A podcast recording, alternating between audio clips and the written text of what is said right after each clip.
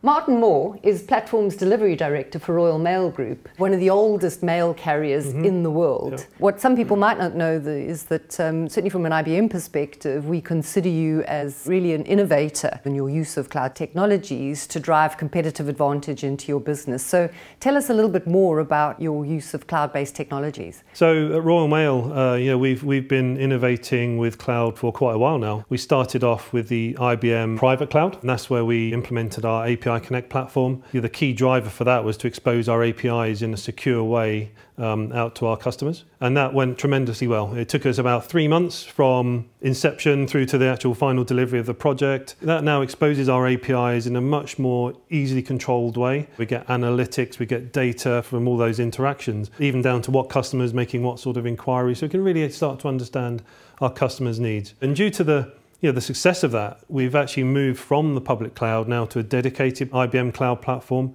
And that's really enabled us to ensure that we've got a highly scalable solution as, as our APIs will really take off. And yeah, it's a good, really good foundation for the future. Brilliant. How are you seeing the cloud bringing you some competitive advantage? Because I guess the speed is one of the key aspects of that. The speed is the key thing. Yeah. I think that's, that's why we've got a, a cloud first strategy now. Mm-hmm. And I think we need to innovate more. We need mm-hmm. to fail fast as, yeah. as other people do. Yeah, we need to just get out there and just try things. Yeah. So we've changed our ways of working. And the benefit of that is we're now able to onboard our customers in a handful of hours or days instead of what used to take weeks or months. And the way that we onboard them is now far more secure and modern. So our customers are happier, we're happier, and you know it just works really, really well. Fabulous. And what does the sort of future hold for Royal Mail Group? What do you see as the sort of challenges and maybe advantages of adopting a multi cloud strategy? For me, the key thing is about laying down the foundations of, of how you govern and manage your multi cloud environment from day one. You need to consciously decide what processing powers you need to run where.